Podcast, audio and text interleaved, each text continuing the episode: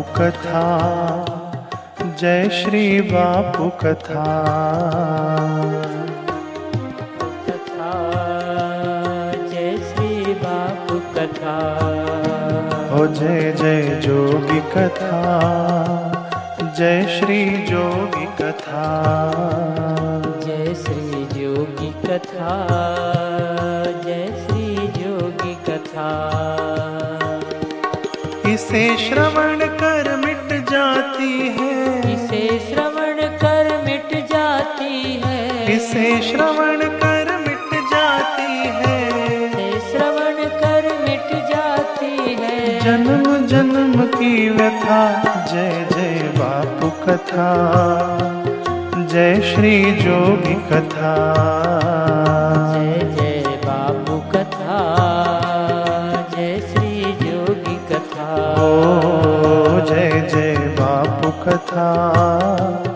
जय श्री जोगी कथा।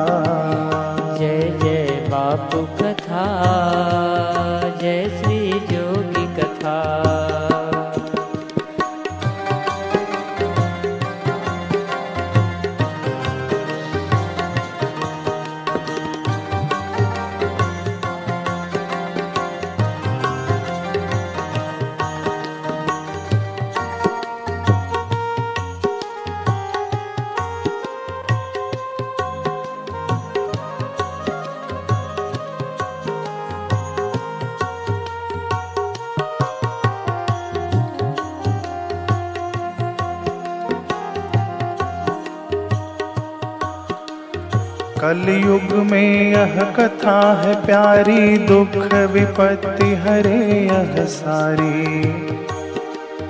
कलयुग में यह कथा है प्यारी, दुख विपत्ति हरे यह सारी। चित्त को शांति देने वाली, किसी की झोली रहे ना खाली। तेरा सब संशय भागेगा। तेरा सब संशय भागेगा। तेरा सब संशय भागेगा। तेरा सब संशय भागेगा। श्री गरुड़ जी यथा जय जय बापू कथा जय श्री जोगी कथा। जय जय बापू कथा।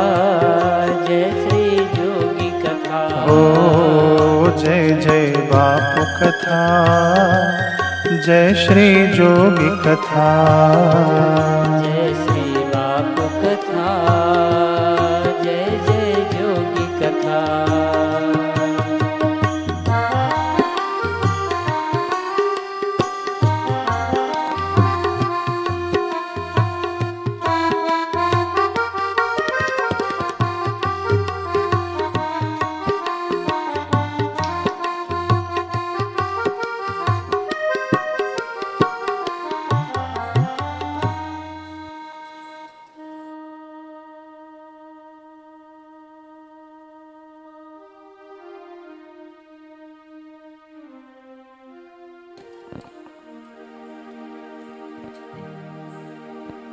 वर्णानामर्थसङ्घानां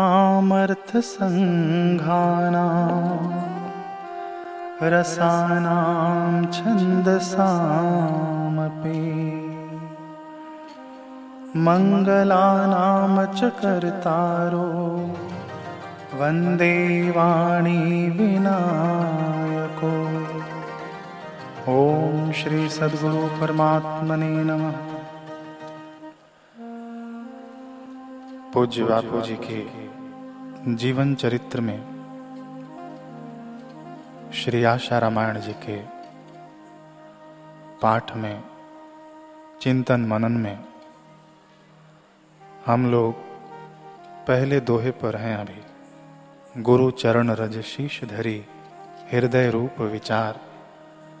श्री आशा रामायण कहो, वेदांत को सार।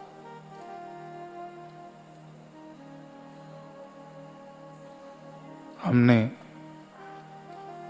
प्रथम कथा की महिमा सुनी, शुरुआत में फिर गुरु चरण की महिमा सुनी, फिर हमने रज की महिमा सुनी। संक्षेप में हम इसे समझें, सार निकले तो गुरु चरण यानी गुरुदेव के वचन।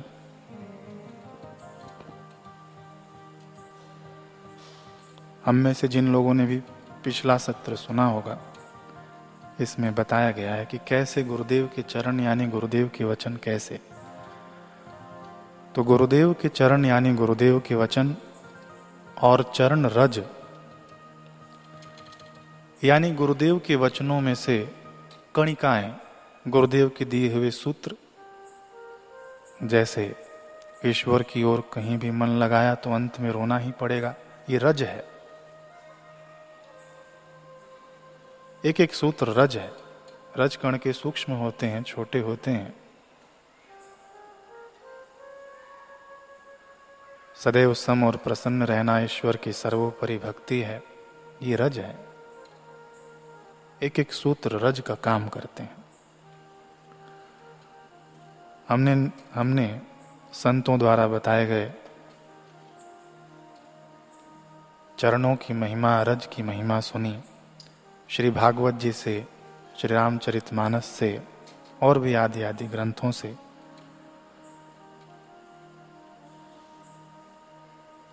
गुरुदेव के चरणों की महिमा हमने सुनी कि बंदऊ गुरु पद पदुम परागा। सुरुचि सुवास सरस अनुरागा। इसकी भी हमने व्याख्या सुनी, चिंतन किया हमने।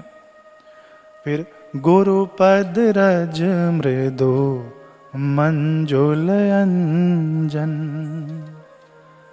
नय नय मिय दृग दोष विभंजन। ये गुरु चरणों की महिमा, श्री चरणों के रज की महिमा। में हमने धोली दीक्षा सुनी। रज की महिमा हमने सुना है। फिर रेणु दीक्षा हमने सुनी। फिर भी इन चरणों की महिमा और गाई जा सकती है। खूब सारे शास्त्रों ने इन चरणों की महिमा गाई है। रज की महिमा गाई है।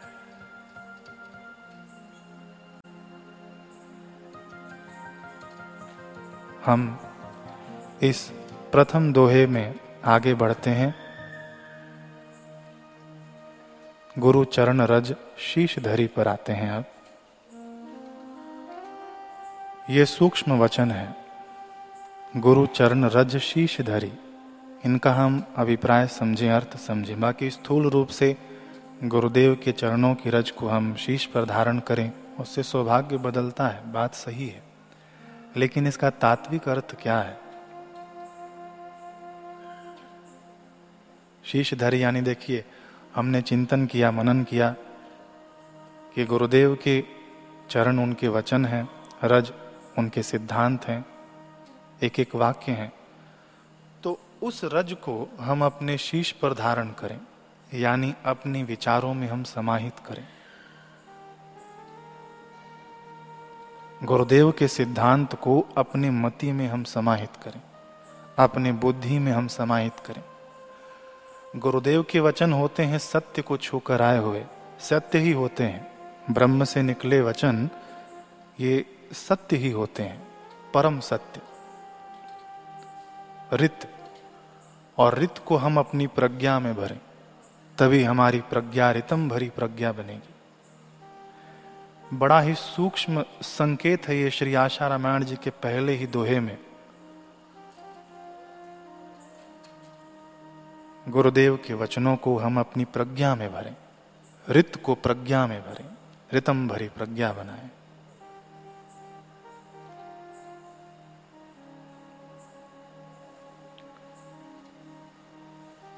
मन घसीटता है बुद्धि को। तो इस बुद्धि को ही प्रथम मज़बूत करने की शक्ति श्री आशा रामायण जी की पहली पंक्ति में है। चाणक्य प्रार्थना करते थे। हमने सत्संग में सुना है बापू जी की। चाणक्य प्रार्थना करते थे भगवान से कि सब कुछ छीन लेना लेकिन मेरी बुद्धि मत छीन।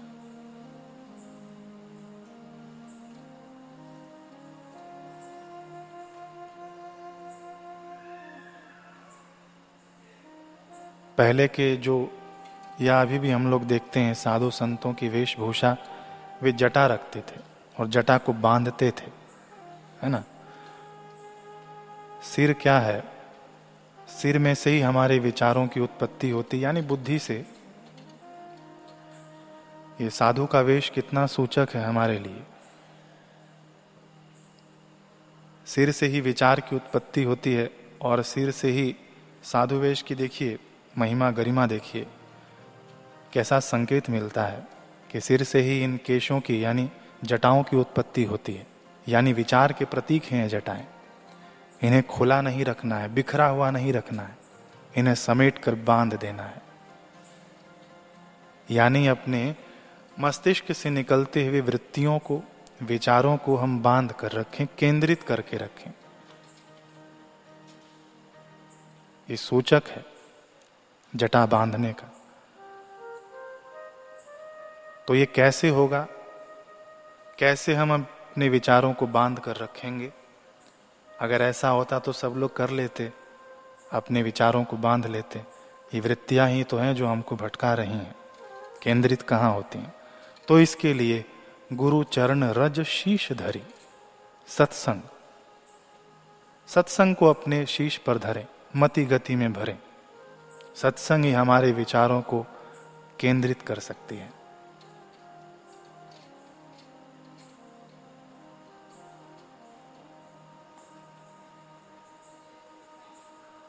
सत्संग। यही पद रज है। एक वाक्य भी हम अपने धारण कर लेना मन में बिठा लें, बुद्धि में बैठ जाए। तो एक वाक्य भी स्वल्प मप्यस्य धर्म से त्राय तुम तो भया अधिक हो जाएगा।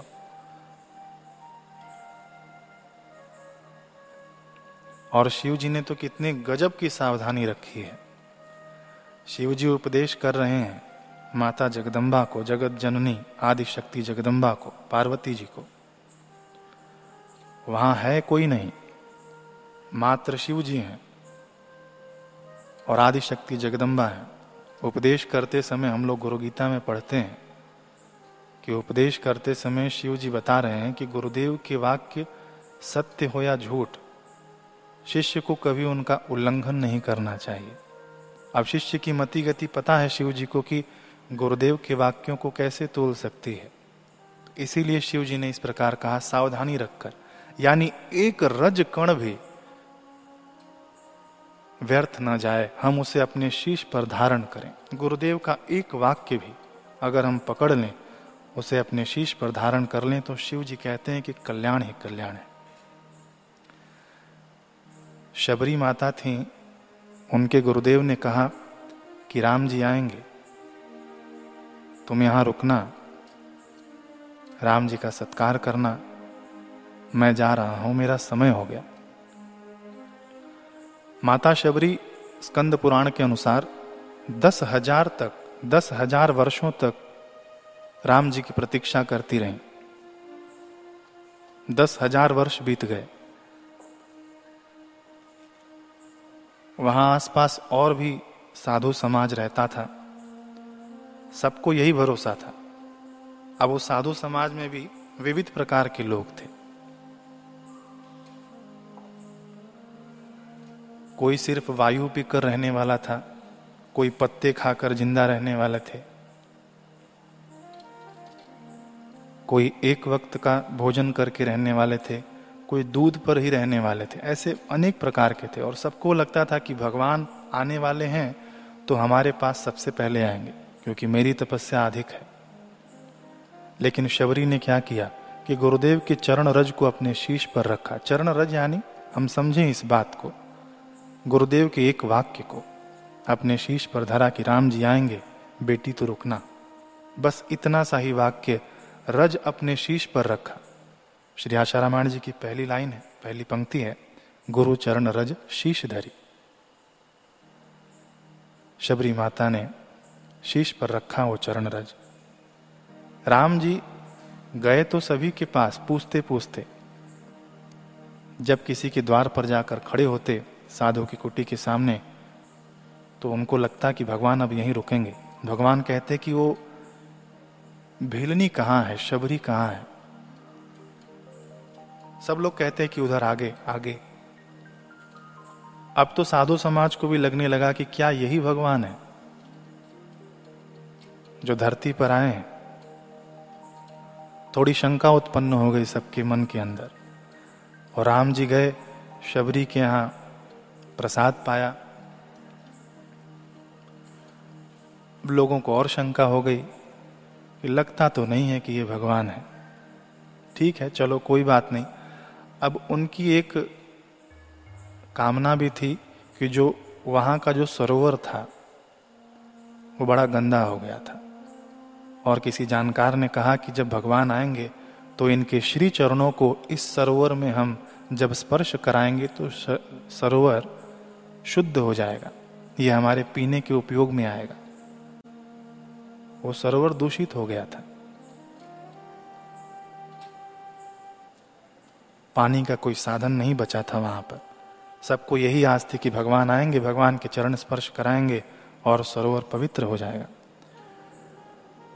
अब शबरी माता को नौदा भक्ति आदि का उपदेश देकर भगवान बाहर आए।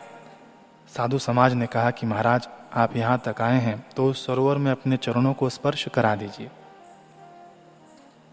भगवान ने कहा कि मेरे चरणों से कुछ नहीं होने वाला है। महात्मागण, मैं सच कह रहा हूँ। साधु संतों ने बड़ा आग्रह किया कि चलिए। हमें पता है कि आप विष्णु भगवान के अवतार हैं। आपके चरण, आपको करना कुछ नहीं है, सिर्फ़ चरणों को उस सरोवर में स्पर्श करा देना है। भगवान गए और शास्त्रों में वर्णन है कि भगवान ने जब अपने चरण उस सरोवर में स्पर्श कराए तो वो सरोवर का पानी रक्त सा लाल हो गया और उसके अंदर बड़े बड़े कीड़े पड़ गए।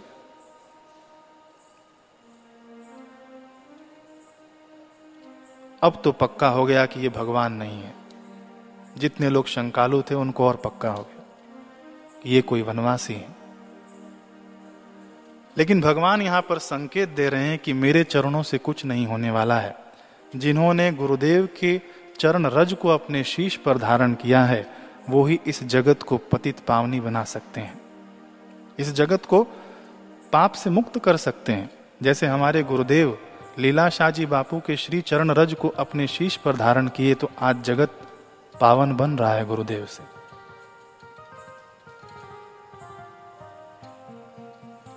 हम और आप शुद्ध हो रहे हैं। कितनी अशुद्धियाँ लेकर हम आए थे यहाँ पर?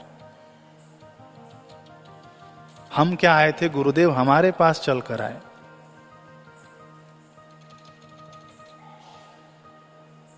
ये जो प्रसंग होते हैं शास्त्रों में, सिर्फ़ हम ऐसे ही पढ़ लें कथा जैसा तो इसका अभिप्राय निकालें कि गुरुदेव देखिए, हमारे पास आए, हमारा भी सरोवर गंदा है, लेकिन गुरुदेव ने हमारे सरोवर में चरण स्पर्श करवाया यानी सत्संग अमृत की वर्षा की तो हम भी पवित्र हो रहे हैं। पूरा समाज पवित्र हो रहा है, जो लोग वाणी सुन रहा है गुरुदेव की। तो राम जी कहते हैं कि मेरे चरणों से नहीं होगा कुछ। वो जाओ, माता शबरी के चरण इस सरोवर में छुआओ, स्पर्श कराओ। अब सब दौड़े, माता शबरी कहाँ गई?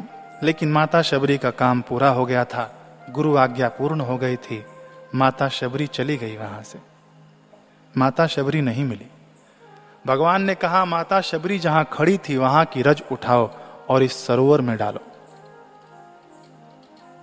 इतिहास कहता है कि महात्माओं ने वहाँ की चरण रज उठाई और उस सरोवर में डाला तो वो सरोवर स्फटिक मणिवत निर्मल शुद्ध हो गया। गुरु के एक वचन को माता शबरी ने शिरोधार्य किया। रज को शिरोधार्य किया। भगवान ने इसकी पुष्टि की।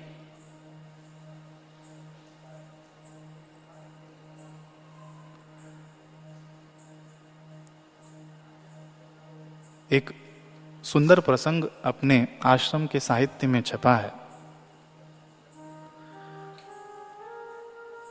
अहमदाबाद की मेनका चंदानी जी ये अपना अनुभव बताते हुए कहती हैं कि मेरे पिताजी एक मिल में मैनेजर थे।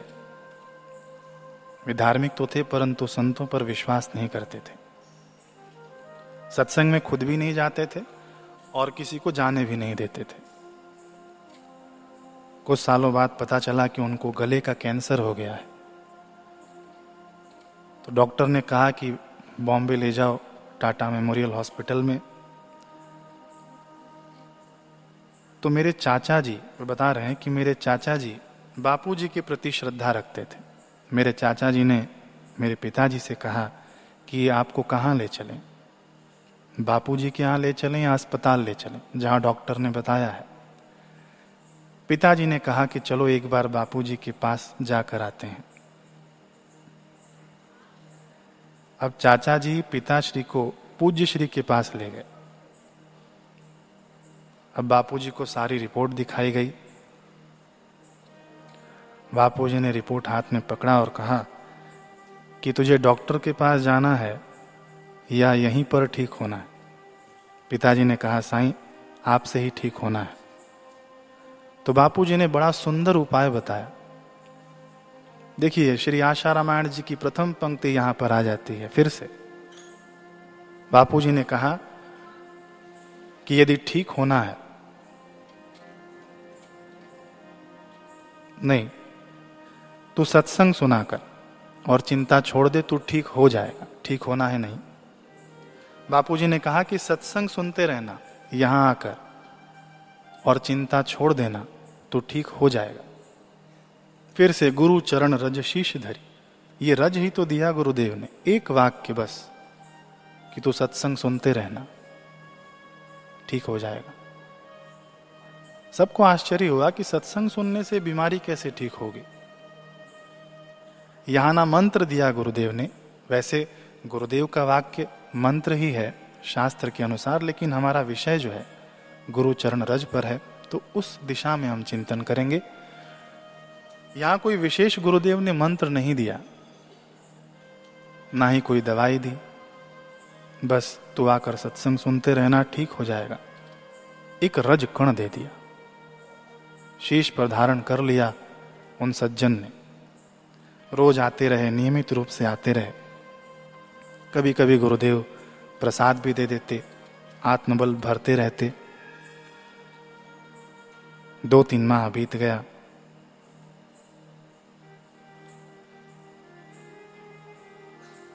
बापूजी ने एक बार सेव फल देते हुए कहा कि इस सेव फल के ऊपर जितने दाग हैं, छोटा सा दाग था। इतना ही तेरा रोग रह गया है। अब इतना तू डॉक्टर से जाके ठीक करवा ले। जा। अब पिताजी का श्रद्धा विश्वास तो पक्का हो गया था। उन्होंने कहा कि बापू मुझे किसी डॉक्टर के पास नहीं जाना है। अब आप ही मेरे डॉक्टर हैं। मुझे आपसे ही ठीक होना है। गुरुदेव ने कहा, लेकिन मैं बोलता हूँ तो अभी डॉक्टर के पास जा और थोड़ी सी पट्टी करा ले। जैसा गुरुदेव ने आज्ञा किया, वैसा उन्होंने करवाया। फिर एक दिन जो बापूजी ने रिपोर्ट लेकर रख ली थी अपने पास बापूजी ने उन्हें वापस की और कहा, ये रिपोर्ट ले जा और उसी डॉक्टर को दिखा। डॉक्टर को रिपोर्ट दिखाई तो वह दंग रह गया कि उस समय रिपोर्ट में कैंसर था और अभी कहाँ गायब हो गया।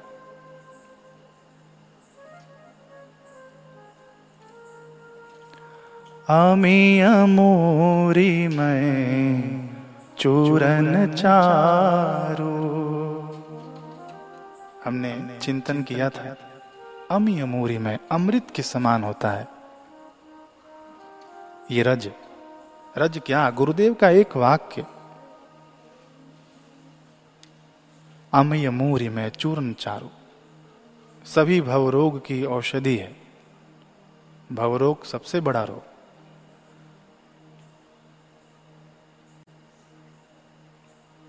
तो गुरु चरण रज शीश धरी।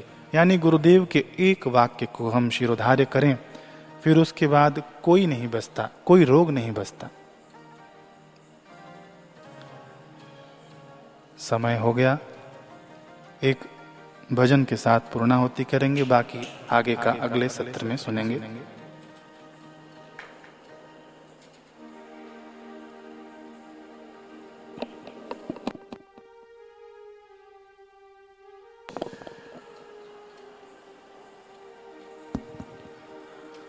गुरु चरणों में वंदन है। गुरुवर का अभिनंदन है।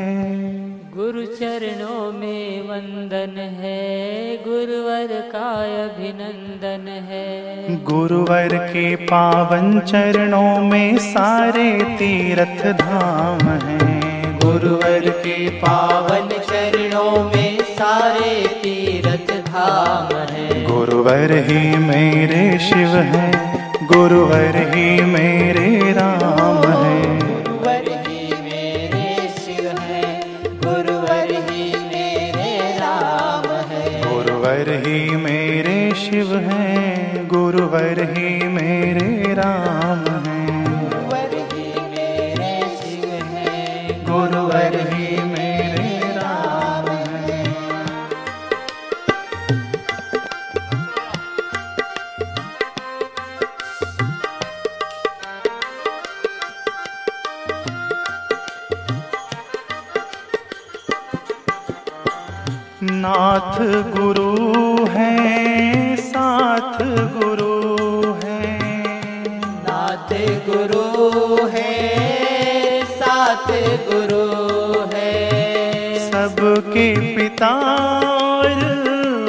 मात गुरु है।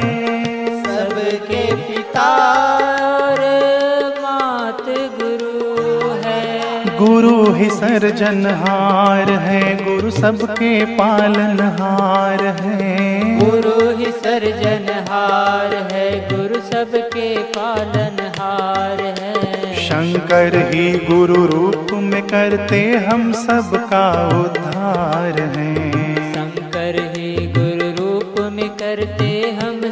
सबका उद्धार है। गुरुवर ही मेरे शिव है गुरुवर ही मेरे राम हैं।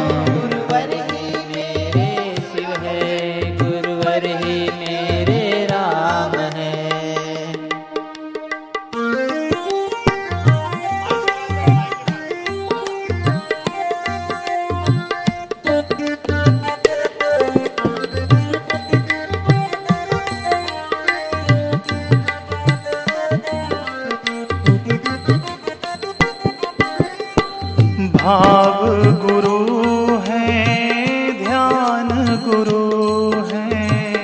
भाव गुरु है ध्यान गुरु है। सब योगों का ज्ञान गुरु है।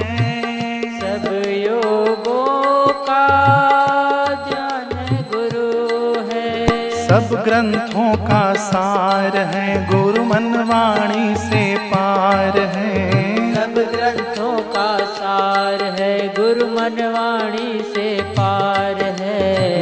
गुरुवर ही सबके हृदय में सतचित आनंद धाम है। गुरुवर ही सबके हृदय में सतचित आनंद धाम है। गुरुवर ही मेरे शिव हैं गुरुवर ही मेरे राम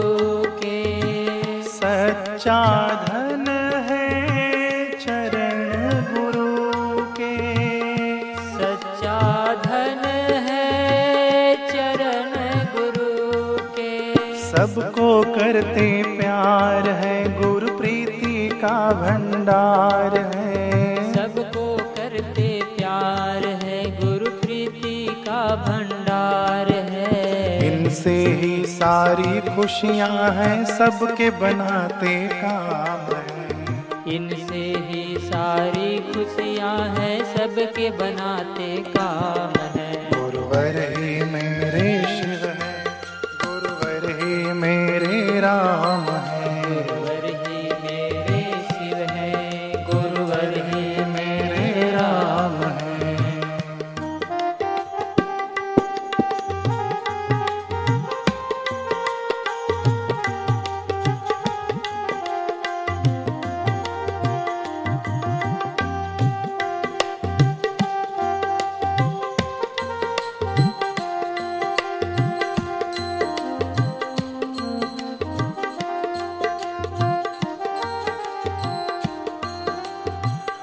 अलख गुरु है गुरु है निरंजन। अलख गुरु